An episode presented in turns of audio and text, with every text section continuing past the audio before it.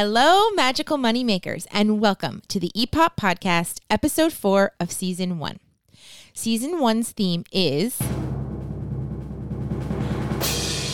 our journey to short term rental success. And today's episode is called To Manage or Not to Manage? That is the question. The 10 most popular U.S. Airbnb destinations for the summer of 2020 were spread out over six, mm, kind of seven states. But one of those states had three spots on the top 10. What state was that? Get your thinking cap on. And we forgot this old city's name. See your breath on window pane. Let's us talk till it strikes again. On my way through, I saw you on my way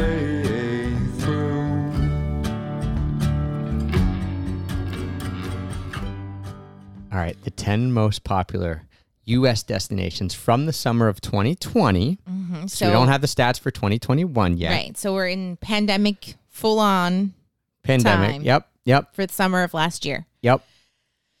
So you want the top 10 states or the No, number no, no. one state? Oh, that would be- no, no, no. the state with the, most? the top 10 places like Uh-huh. cities towns in the US right there's 10 there's 10 places Mhm. one state has 3 in the top 10 Okay. like three we'll so call who- them which cities state slash has the most? yeah which state three? has the most Yeah, I mean, this is a really thought provoking question because I would say it wouldn't be somewhere with a city because most people were trying to avoid cities okay last year. the term city means area Okay. town Area, town.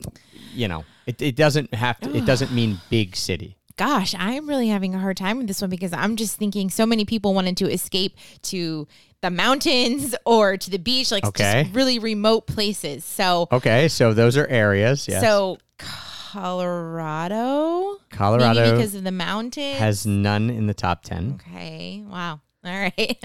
um, Florida. There you go. Ding, ding, ding, ding, ding, ding, ding, ding, ding. I'll give you the top 10. I don't know if these are actually in order because on the list I have, they just list 10, but I'll read them off as they are on the list because maybe they are. Uh, Big Bear Lake, California. Okay. Miramar Beach, Florida. Panama City Beach, Florida.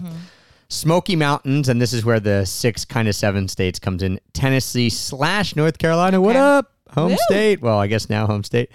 Uh, Hilton Head Island, South Carolina.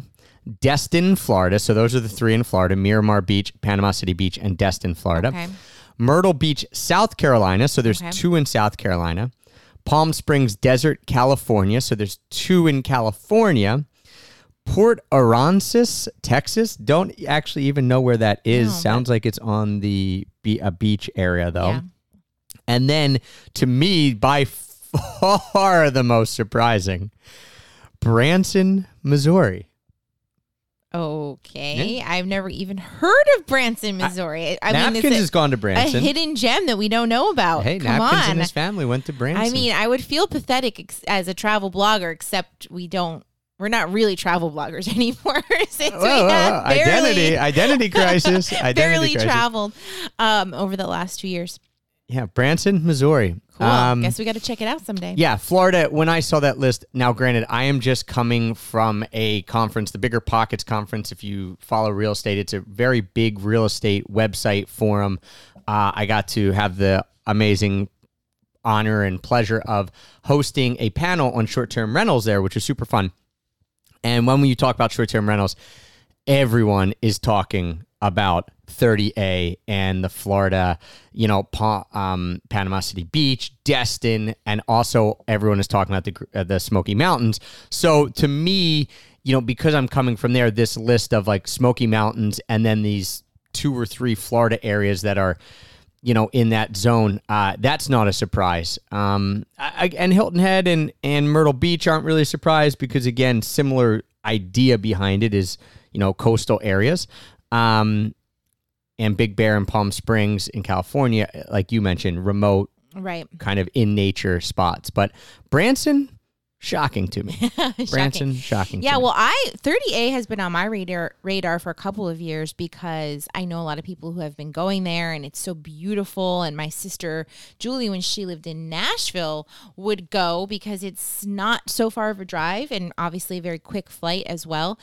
Uh, but we've never been there because we always try to go somewhere warm in the winter, and it's not really super warm in the winter because it's pretty far north in the panhandle of Florida. So I get why people would still want to go there in the summer and in the shoulder season because that's probably some of the best times to be there. yeah, beaches are supposed to be excellent. And you know, interestingly for for us coming having grown up on the East Coast, you know, it was pretty far because Florida is a you don't think of it, but when you get up in the Panhandle, a long state, uh, east to west, um, not not that long when you get down into what we maybe we could should call like the the meat of Florida. Um, Not you that know, wide, you mean? yeah, not that not that wide. Yeah, long across, not that wide. But yeah, so for us to go to those areas was as far as uh, if we went, you know, all the way down the coast. But like you mentioned, a lot of other areas in the U.S. and a lot of people who we've met now from more inland areas, Tennessee, um, you know, Midwest. the the Midwest, um, places like that, uh, Kentucky. Um, there, even like if you're Western North Carolina, Mm-hmm. Western South Carolina, you know, getting to the Panhandle is so easy. i- is Easier. easier, and so yeah, it's kind of.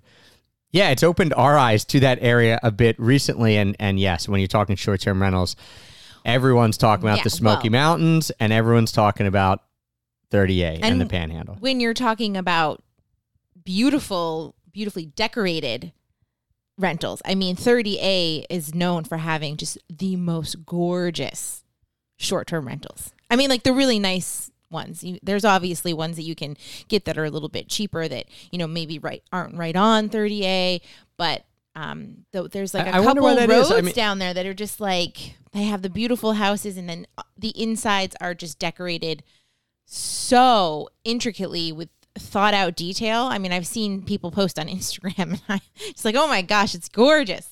Road trip. Yeah. I mean, it's trip. research. It's research, right? So the it's like it's a work trip, in really, the- in the name of research. in the name of research. Yeah. So, um, speaking on that conference, um, one of the questions that came up that we got asked on this panel, and I was in the minority. So there's five of us. I, I was uh, hosting it or uh, moderating it. So it was me and then four other people on the panel, and I was the lone dissenter on this question when people asked about managing your properties. And we had already planned to do an episode on to manage or not to manage. That is the question. But it's interesting because being there, that question got asked, and it was, I, I wouldn't say the panel got heated in any way, uh, but it was interesting that my perception and my perspective was different than everyone else's. And I know why that is. And so we're going to talk about that today. So if you are just joining us, if you, if you happen to just fall in on episode four, th- this episode of this season, what we're doing with the new format is we're we're doing our show after 475 episodes and seven years. We're changing up a bit and we're doing seasons, and each season is going to focus on a particular topic. As Heather mentioned, this season is our journey to short-term rental success. And we have eight episodes in this season. The first three we've already done. Our journey into the world of short term rental success was episode one, and that is a bigger picture overview, which a lot of people thank you for all the comments on Instagram and emails. And if you if you know us personally, the text messages and phone calls, people were like, This is awesome. I'm so glad to get to hear the whole scope of the story. And that's why I wanted to lead off with that so people could know the context and the background of where we're coming from. So definitely go listen to that because it will give you that context as we continue on in the rest of the episodes. And then episode two was how to find your first short term rental. And we talked about how there are really three different options for you out there. And I think it's really informative. So give that a listen too, because if you're wondering, you know, maybe you're new to short term rentals and you're just thinking, well, how do I even get into this? You know, we delve into that in that episode. Yeah. And then the one we just released, episode three, the difference between middle of the road and magical listings are. We should say our favorite one to record. Uh, may, I mean, so far that was a really fun one because that is kind of where the creativity comes in when it comes to short term rentals. And that's why when I was talking to a lot of people at this conference about real estate, and it was people doing all types of real estate, everything from self storage centers to, you know, mobile home parks to long term rentals to short term rentals. Um, I find short term rentals to be the most sexy because I feel like they're the most creative. Um, yeah, well, you can have a lot of fun with them. And, you know, we've done quite a few now. And so each one gives you a different experience and a different opportunity to make something really special that your guests can enjoy. Yeah, and it's not just about the numbers, although uh, this episode we'll talk about managing or not managing. Episode five we'll talk about the numbers. So it is about the numbers to some degree. I feel like oh, it's definitely about well, it's about the numbers, but I feel like there's other parts of real estate that are oh, just strictly numbers based or way more numbers based. People get into it because like I just want to see Right. return on investment. I can do this same thing you know 10 15 30 50 times and systematize it whereas you and i we're not against building in some systems and we'll talk about some of them today but we do like the creative piece of it and we like that each property can be different that's why we go towards short-term rentals Right. And um, yeah, the numbers are important, um, like you said, and we'll talk about, you know, what how to make the numbers work for us in the next episode and even a little bit in episode six when we talk about how we pivoted our kind of our strategy with short-term rentals. So there's a lot of exciting stuff coming. Yep. Episode seven. I'll just finish it off then. Episode seven, we're going to talk about renovations. Um, and, you know, should another. That is the question, right? To renovate or not to renovate? That is a question. Some sometimes you need to, but we'll talk about what we've seen from not renovating some properties and then getting properties now that we do have to renovate and the pros and cons and also what things make the difference and maybe where you should renovate and and make it nicer and maybe where why you shouldn't. Um and then the last one episode 8 our biggest lessons learned and mistakes to avoid. We're going to avoid. We're to wrap it all up and kind of recap it uh, to put a bookend on this season. So that's what we've got coming up and that's what we've done already. But today is all about should you manage or not manage? And when we say manage again, if you're new to the short term rental game, um, you need. There's a lot that goes into short term rentals that doesn't go into just long term rentals. Typical typical long term rental is buy a place, get a tenant in for a year. You know, there's not hopefully a huge amount of management. It, it can happen, but You know, you know, if they're paying on time and Maintenance issues or things like that. yeah, but short term rental, there's a lot of turnover. You're typically having guests in for two nights, maybe a week, some sometimes longer, but it's so many more guests coming through your property, which makes this idea of managing a bigger question because you're going to pay more for a manager because they're going to do a lot more work. But if you do it yourself, you're also you're going to have to do a lot more work. And so the the thing that I think everyone has to think about here, Heath, and this is where I was different than other people on the panel is what type of lifestyle do you want to have and what is the purpose of your short-term rental? And we talked about this in episode 3 like what is what are you looking to get out of this? You know is it just all about the money? And if it is all about the money then you know is it hey i want to do this so i can leave my nine to five so i'd be happy to manage the properties because that amount of money that i would get out of that would make me enough to leave my regular job? Or is it about a lifestyle that brings you in more passive income like where we stand hey we want it to be fairly passive so we don't want to deal with the day-to-day management Right. And also for us, we have other jobs that we like doing, such as this podcast and such as the Location Indie community. And so we have other things that also take up our time, you know, our and, and our kids, of course. Um, but as far as work goes, we had other jobs. So when we were managing it ourselves, it got to be really stressful and gave us a lot of negative feelings because we had other work to do and we didn't quit a job just to manage the property. So, you know, if you are in the position where you can buy some short term rentals or even one short term rental and the paying yourself basically as a property manager will allow you to leave another job or go part time with the job. That's a great idea if you think that's something you would be interested in. But with all things, you know, if it's a job, it needs to be done well. And there's a lot of things that go into a lot of details that go into really just crushing it when you manage properties because it's not just about managing it's also about marketing and getting the the listings beautiful and performing well on all of the platforms Yeah, and so as we talk about this episode, I just want you to think about: is this something I want to do, and is this something I would be good at? And and again, is if I do this, is it allowing me to to have freedom somewhere else, or am I just adding this onto my plate? And Heath, you put that well. We we were just adding the management onto our plate. It wasn't taking anything off our plate, and we realized the management you know the, the money that we would have spent managing it so essentially what we were paying ourselves to manage it was minimal compared to the money we were making from our other businesses um, some of that was because the rentals weren't doing uh, as high a numbers as as we do here in North Carolina. Um, so it just, you know, you you have to think on that. And uh, typically, just to throw this out there, usually you're paying a short term rental manager anywhere between fifteen to 25% of whatever gross you bring in. So think of like the money that you're bringing in minus the cleaning fees, usually, usually minus the cleaning fees.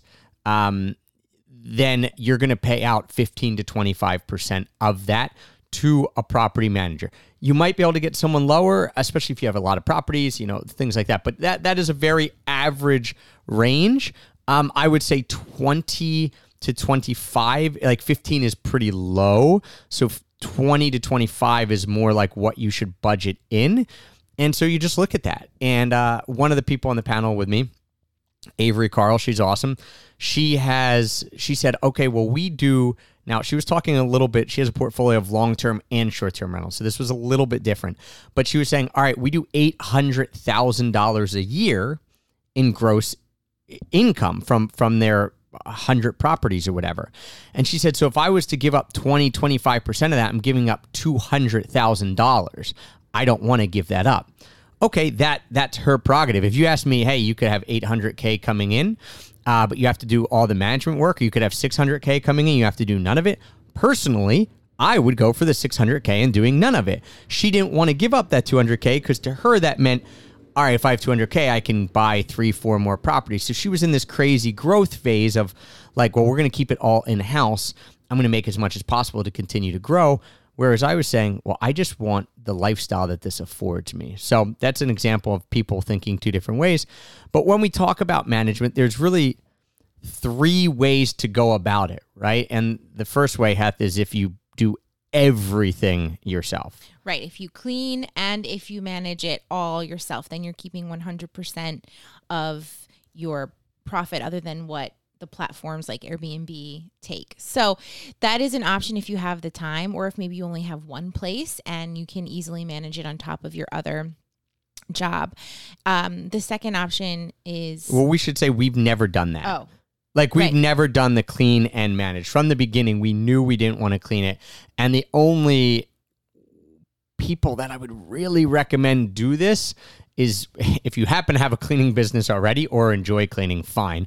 But um, if it's your own house, right, and that that might make sense, or if you have a super small place. So, for example, Danielle, our realtor down here in North Carolina, uh, below their house, they have a like just a little studio unit, and they Airbnb it out. And so she does take care, or did at least uh, for a while, take care of all the cleaning, and that's pretty simple. I mean, we're talking 250 square feet, you know, one room and a bathroom, so made sense. Right. And and for us when with our properties, you know, they were in Philadelphia, we were in the suburbs. So again, to do a turnover on a day, it I mean, it would take so long just to get down into the city. So again, it's it's about the logistics in your uh, proximity to the properties as well. And we're not on the numbers ep- episode yet, but to give you an idea of maybe numbers, typically you're paying 15 to 20% in a cleaning fee. You know, that's kind of standard averaged out over how your gross that you make a year. So again, if you make 100k a year, you're probably going to pay somewhere around 15,000 to 20,000 in cleaning fees. That does, if you guys are unfamiliar with hosting short-term rental, that that gets charged like you get to pick what that amount on Airbnb or any of the booking platforms. So it's like not exactly taking out of your pocket, but it gets paid by the guest. But if you did the cleaning yourself, you're not paying it out to anyone else, if that makes sense. The second way to do it is self management. So, obviously, there are some really good things to know regarding self management and the skills that you need to have in order to manage a property successfully. And there are also some apps that can help you with this because there's a lot that goes into pricing, where you should host it, and getting your listing to rank higher when people search. Yeah, and so this is this is where you have a cleaner. You know, someone comes in and clean it, cleans it, but you're communicating with the cleaner, making sure they're coming. You're mm-hmm. also doing, eh, you know, give you a, a breakdown of the kind of roles and responsibilities. So you're you're scheduling the cleaners, making sure they're there.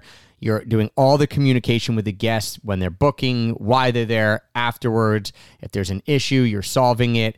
If there is, um, you know, that it, eh, again, yeah, issue, you're solving it you're basically you're doing it all. Um, you're also, as Heather mentioned, getting the listing up. You're making sure the listing's performing. You're changing the pricing. You're maybe changing out pictures. You're calling handymen, plumbers, things like that. So you're doing everything that needs to be done other than the cleaning. And so we started this way.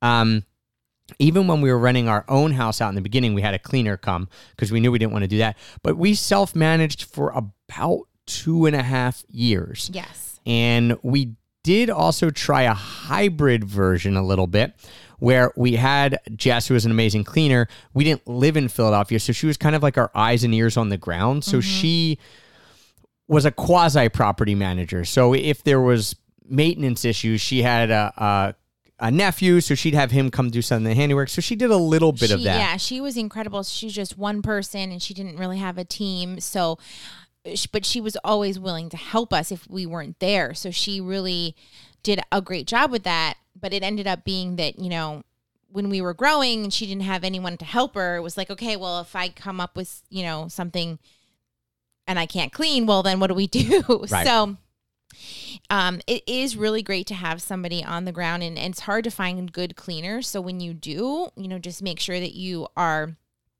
really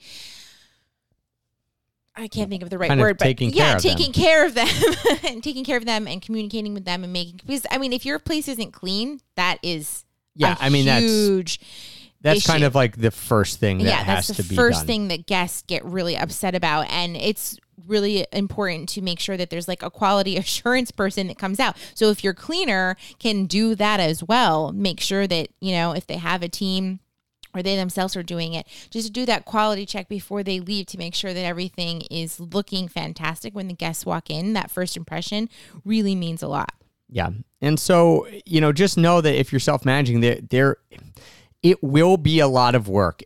Now, can you automate stuff? Yes. We'll give you some apps to do this. So, for example, automating pricing. There's an awesome app called Price Labs, which you set your like minimum you want it to be, you set your maximum. It kind of pulls all the data from Airbnb and says like, "Oh, this is, you know, a weekend or this is a peak weekend or whatever." Um, I'm going to raise the prices. So it, it automatically raises, lowers prices, you know, within the range that you set you can set on uh, you can get as crazy you want. You can set on all different types of rules. If there's like a one night in the middle between bookings, you can like drop the price dramatically to just try to get someone in, or you can raise it a ton because you don't want someone in unless they're paying a lot. All this cool stuff. So Price Labs, I loved using when we were managing well, it ourselves. Yeah. I mean, you're a numbers nerd. Yeah, so it was just it was cool and and it worked really well and it's not that expensive. Right. And I mean Airbnb does give you some suggestions here and there especially when you first list, but this is like much higher level. And so I think that it it really helps get your listing where it should be. Yep. And and some of pricing, we'll talk about that in the next episode. You know, some of it's trial and error. But yes, Price Labs is fantastic. So that will automate your pricing and you don't have to go in and change your pricing. Now you you do have to go in, you know, it's not perfect. I would, for example, in Philly, I would say, okay, well, when are all the graduations at all the colleges because I knew that those were big weekends, especially if we had houses near certain colleges. So Price Labs might not pick up on that right away. So I would make sure I'd go in and be like, okay, May 10th, Temple has a graduation. Okay, this property is close to it. Let's make sure it's raised up. So you have a little bit yeah, of oversight. Think about the things happening in your area where your Airbnb is, because I don't even know if we thought of doing this the first year. We maybe noticed it happening, and then like the second year and after that, we were like, okay, well, we noticed last year that around graduation time, tons of our Airbnbs got booked and there was a high demand. We're So- like the Army Navy game. That's a big football game in Philly. Like Eagles games. Of course. There's just, just so, events. Yeah. So no matter where you are, I'm sure that you have things going on, festivals or events. And so just keep an eye on that because you can, you know, not that you want to gouge people, but it's a supply and It- demand issue. You need to make money. You need to make money. So if there's a high demand, you should be raising your prices um, so that you can capitalize Well, on and also people, I didn't think we get in pricing discussion discussion here, but this is great. people will for those types of things, like big events, will be booking well into the future. Mm-hmm. That that's the type of people who do book well in the future. Oh, there's a festival that we go to every year in the city. We know it's happening. We're gonna book, you know, eight, nine, ten a year, uh, months, a year in advance. So you you either op- here's one again we're talking pricing but here's a little tip if you're doing it yourself like we don't open our calendar more than six months in advance because. Right now, it's actually three months, but yeah and sometimes it's three months and that's just because we know we can get people in eh, three months or less who need it so you know if you're not sure what events are coming up or you're not sure if your pricing's right then keep your calendar you know not open as much and and start to see so that you're not then getting people booking a year in advance at a lower price and saying oh no i could have doubled my rates there Right. Yeah, for Um, sure. Then the next thing to talk about, which is something that I dealt with, we, we Travis and I both dealt with, but there was a time where I was the one dealing with this the most, and I have to say it was a struggle until we got this app, and that is Hospitable.com. This app allows you to automate messages, so you can set it up in the beginning and it will you can write up a personalized message that guests get as soon as they book so that you don't have to message them when they book and say here's how you check in or here's what you need to know. It's automated so every guest as soon as they book gets this message. That was a huge win. When we when we first started with short-term rental i mean maybe now it's just common knowledge but when we started i didn't even know things like that existed so Yeah, we were so just we were responding four or five years ago we were just responding to messages like whenever they came in and it was pretty annoying Yeah, so you could do it. It's awesome. Um, you can set all these different actions. It's when they check in, when they check out. Yes, of course. It's not just wh- check-in. Right. One day after they're in, you can send a message. You can also, what's really cool, and this was a feature that they added in as I was using it. Uh, we were using it. It was, it's, you know, AI is incredible. It was like if someone put the word parking, like wrote you a Oh, message that said right. I like, "Hey, what's parking?" It would re- if if they sent a thing that said parking, it would send them an auto message about parking. Uh, if they put in a message about like late checkout, whatever, you could set all these little prompts that then would send it. So it takes about 90% of the messaging off your plate. Now, are there still messages? Of course, because there's still random stuff that comes up like, hey, we broke a plate or, you know, wh- whatever, all these things.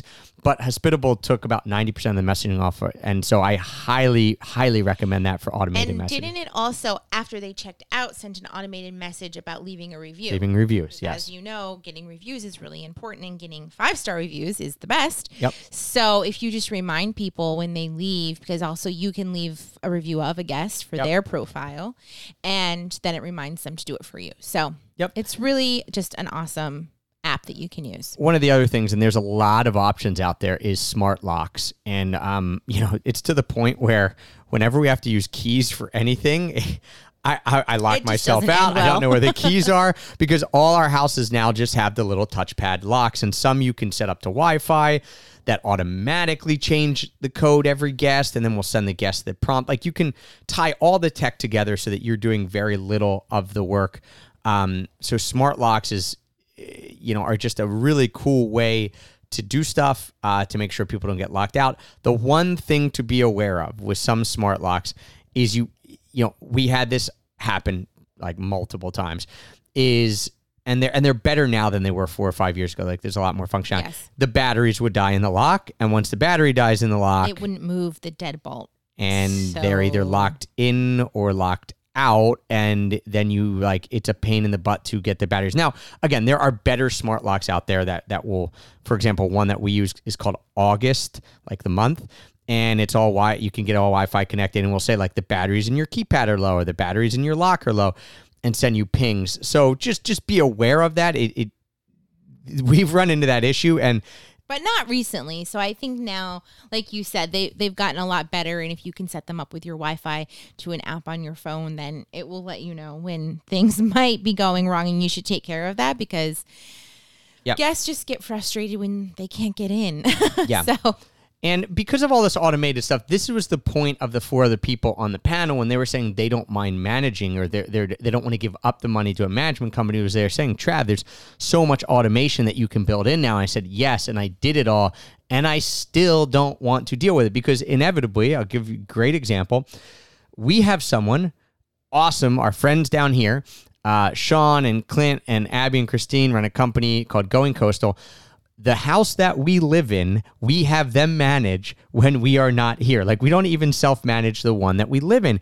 And here's why. This past summer, there were guests in here and the air conditioner died completely. like the entire unit outside our house because it's central air and it was July and it was 95 degrees outside. and we were not here in North Carolina. We were, I think, who knows, New Hampshire maybe. And, you know, obviously we could have dealt with it from afar, but instead of having to even call up, see who's available to install, you know, organize all of that, Sean just calls me up, says, Hey, this is broken. This is how much it's going to cost. I have somebody ready to come out. Yeah, Let's are you it. guys cool with it? It's five thousand bucks. They can come out tomorrow, and we're like, Yep. And it was a And also, he Three to- minute call. right? And he had to deal with the guests like, "Oh, we're really sorry, you won't have air conditioning tonight. It's 95 degrees and humid. You know, do you want to stay somewhere else?" Then they have to figure that out, or do you want to, you know, get a refund for one night or something like that? You know, like that's all stuff that we didn't have to deal with. Sure, does it take that much time? Maybe a couple of hours, but to us, it's just so much better to have somebody else doing that for us so that we can focus on other things, other work, and also our family. Yeah, more than the time, it's the mental energy and Yeah. the bandwidth it takes up. And I told this story in another episode, but I'll tell it quickly here. The, the moment we knew we needed property managers, the moment it became readily apparent was when we were in Mexico. This is when we had our Philly properties. We had finally got to go out on a date. Our friends were watching our kid. At that point, we only had one wit. And um, we had, like, it was breeze One was blowing. Yeah, breeze was blowing. Beautiful restaurant. We're sitting there, and my phone rang, and I it was a number I didn't know, and I instantly knew like, okay, this is going to be an Airbnb question. And I was getting to the point where like for a year, every single time my phone would ring and it was a number I didn't know, it would it would make me like I would get upset.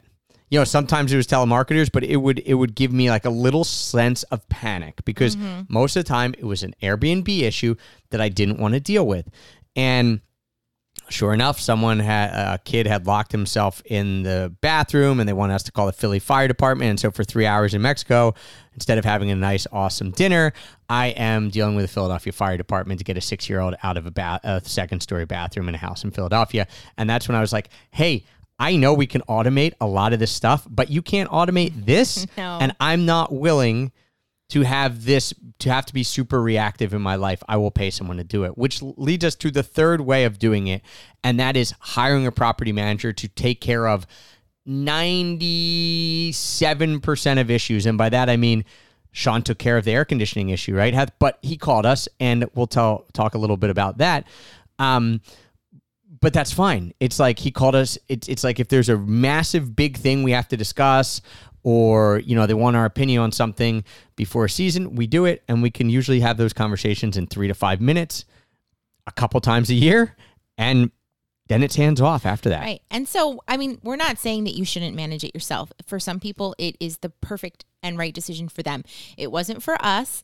And so if if you do, if you feel like us and you do want to outsource it and hire a property manager, then we're going to talk about all the things to look for when hiring a property management company because they are not all equal. they are not all the same and there's lots of options with um like national companies that are all over the US and I'm sure in other countries as well they have national ones. So that is more of an automated thing with a phone line and things like that so people aren't necessarily on the ground or maybe they have a local representative things like that. Those companies um they they can work. We've personally never gone that route because we didn't we wanted a more personalized version of property management for all of our properties. I do think it makes a difference. So I would personally say it's much better to go local if you can find somebody that is amazing locally. That's also a challenge. So you just do what works for you. But some of the national, we'll start with that. Some of the national companies out there are Turnkey, uh, Vacasa. Vac- Vacasa, Vacasa? Vacasa. I don't know how they actually Um, pronounce it. It's huge. It's huge and Evolve. And I believe when we were looking for property managers, we actually contacted Turnkey. We contacted and- Turnkey and we contacted Evolve. Yeah. And actually, the only reason we didn't start because some of these will charge less. Like, I, and again, this was years ago, so I'm not sure all the numbers. Just do a little digging, right? But Evolve at that point was charging 10%. And I remember thinking, okay, this seems like a, a good option because it's charging us less. The only reason we didn't go with them is we already had our listings up and they were saying to us, well, we have to create brand new listings and that's going to get all your, you know, then you're going to ha- have any ratings and blah, blah, blah, blah, blah. So we, I, I did go through the route of like, talking to them kind of figuring out what they do they they made some good promises i mean again i can't speak to if it would have they would have fulfilled on all them um but there are national ones that that the beauty okay the benefit of national ones are usually they'll be a little cheaper because they have stuff systematized to a crazy degree and they have lots of employees and so you know it's just an economy of scale there. The other thing is that if you do have properties uh, all across the country or in different areas and they are in all those areas then you only have one central hub that you have to go to. You're like okay if i if i go with evolve and i like them now i can have properties different places and i know what i'm getting and i only have to learn one system or deal with maybe one representative who's handling all my accounts or what have you so that is a, a benefit that is hard that won't happen with local. That being said, most of you listening are probably not in that boat. Most of you are trying to get your first, second, third, and you're probably looking in a specific area to get a few. That's how we did it. We got all of ours in Philly. Now we're selling all of ours in Philly, but right now we're getting all of ours in the same area in North Carolina. For one of the reasons is for this reason because we have an amazing property management company here, and we know that when we have an amazing one, it doesn't really make sense for us to go further afield because then we have to find that amazing property management company again somewhere else.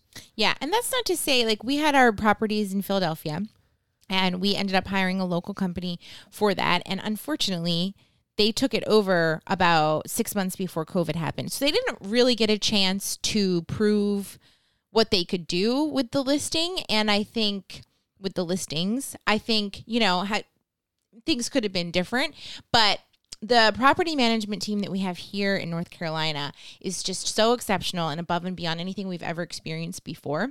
So if you can find a gem like that, I mean, it's so worth it um, to have them do it because they're so good at it. They they do it better than we would do it. So Yep. One of the one of the things I think to ask, you know, you're probably saying like, well, how do I find a gem? Some of it is going to be trial and error. Some of it is, you know, talking to people, getting reviews. But really, the the few the the biggest question I would ask, or the thing that I would try to find out if they do this or not, and how they do it, that to me will will determine a lot is their quality assurance. So I'll give you an example. In Philadelphia, we had uh, the property management again um, that we had there. They didn't really get a fair shake of like if their pricing model was going to work better than our pricing model because COVID just threw a wrench in everything. And so they did all they could to get people in monthly and kind of st- stop the bleeding there.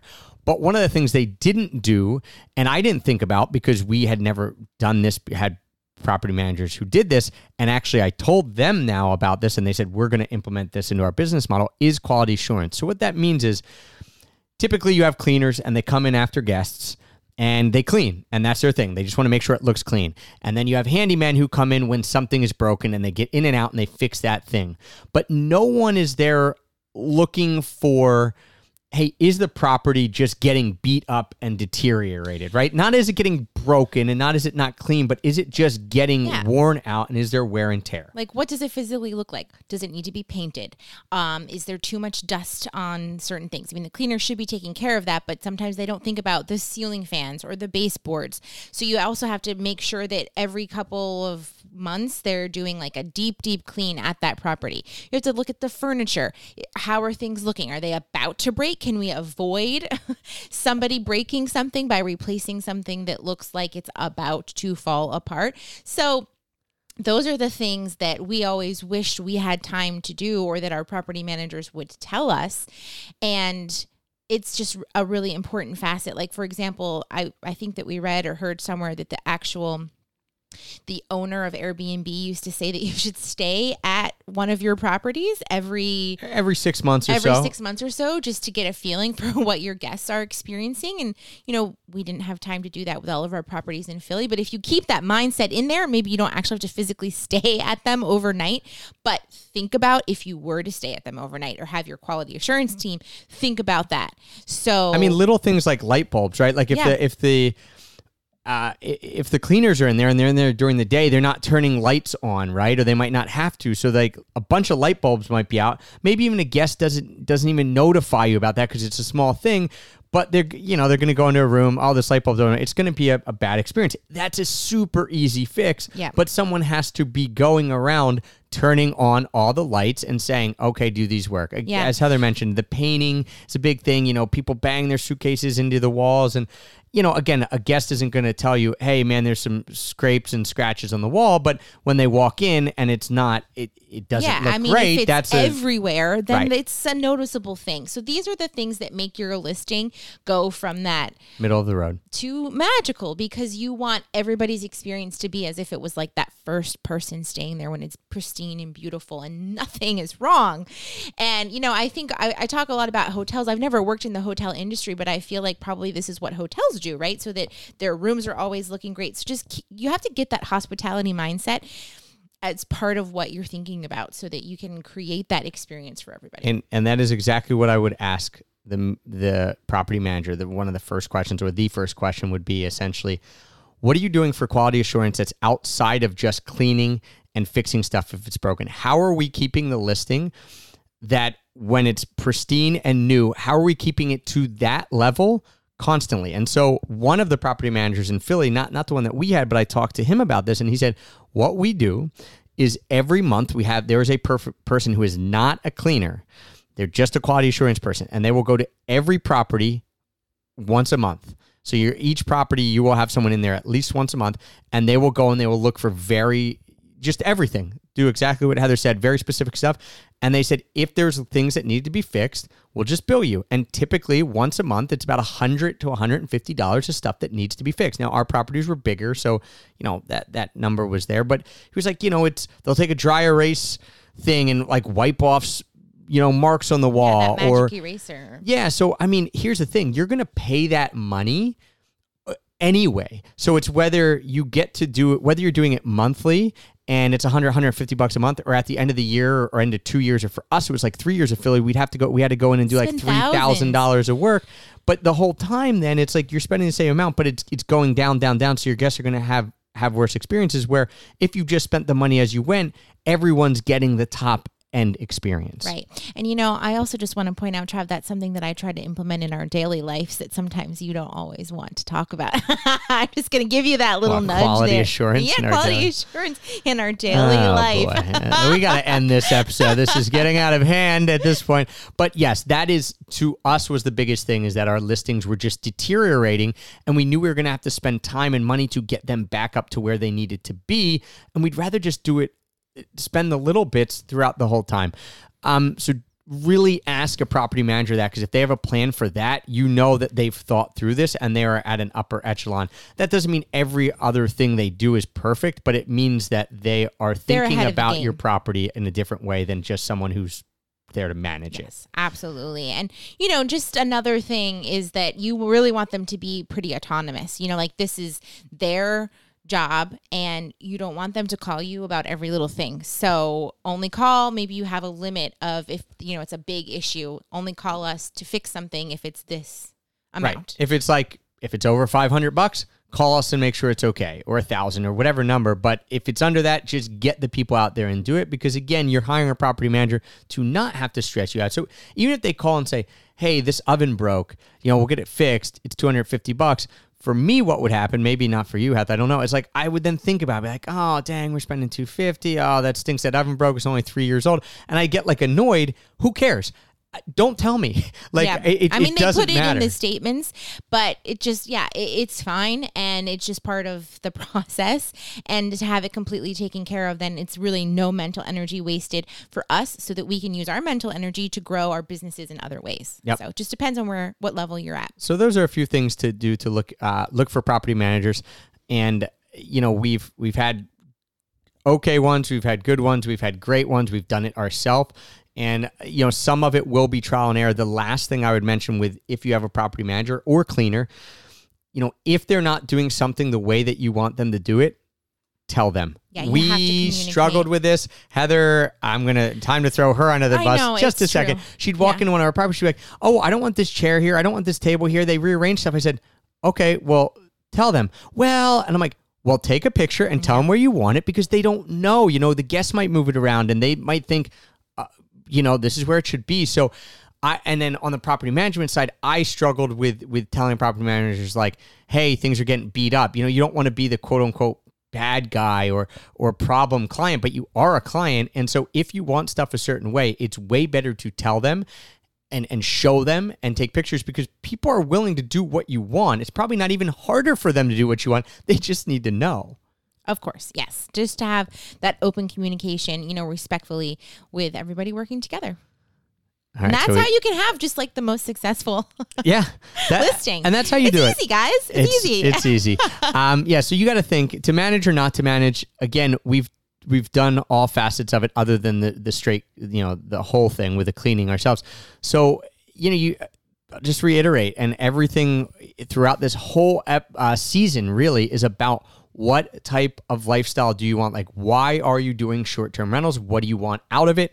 If it is to make as much money as possible and you're either not working or you want it to replace your job, then management might be worth it for you, especially if it's local, it's easy for you to get to. You know, you already know people who are handymen, what cleaners, Right. whatever. And all the things that we've said in this episode can apply to you as the property manager. Those are the things that you should be thinking about. Um, all the things that we talked about before and for if you're hiring somebody, that all applies because that's the type of management you want for your property, whether you're doing it or whether somebody else is doing it. But if you're like us and you want essentially to have the fun of what I consider the fun of short term rentals, which is like for me, as you guys know, getting oh it, negotiating, gosh, acquire estate obsessed, And- acquiring obsessed. Well, and for you, Heath, it's the Yeah. design, the decor, getting it staged, getting it set up. And then we're just like, hey, we're ready to pass this off. The the 15, 20% checks that we cut each month, uh, some of the best money we've ever spent when it comes to property managers. So just think about that for yourself. All right, guys, there you have it. To manage or not to manage? That is the question. And next episode, we will be talking about all the numbers. We started touching on that, some of that to, today, but we're going to go into the numbers. What makes a good um, property? How can you determine if it's a good property? All the numbers, the important numbers to look at, and the metrics to look at to make sure you're doing as well as you possibly can. So we will nerd out next episode. Heath, alert. How are you feeling about nerding out? Oh, I am excited, but not nearly as excited as you because this is Trav's domain. This is, all right, guys. We'll chat with you soon. We forgot this Happy short-term rental success. See your breath on window pane. Let's just talk till it strikes again. On my way through,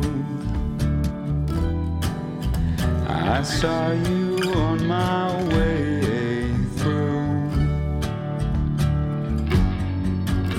on my way through. I saw you, I'll see you again someday.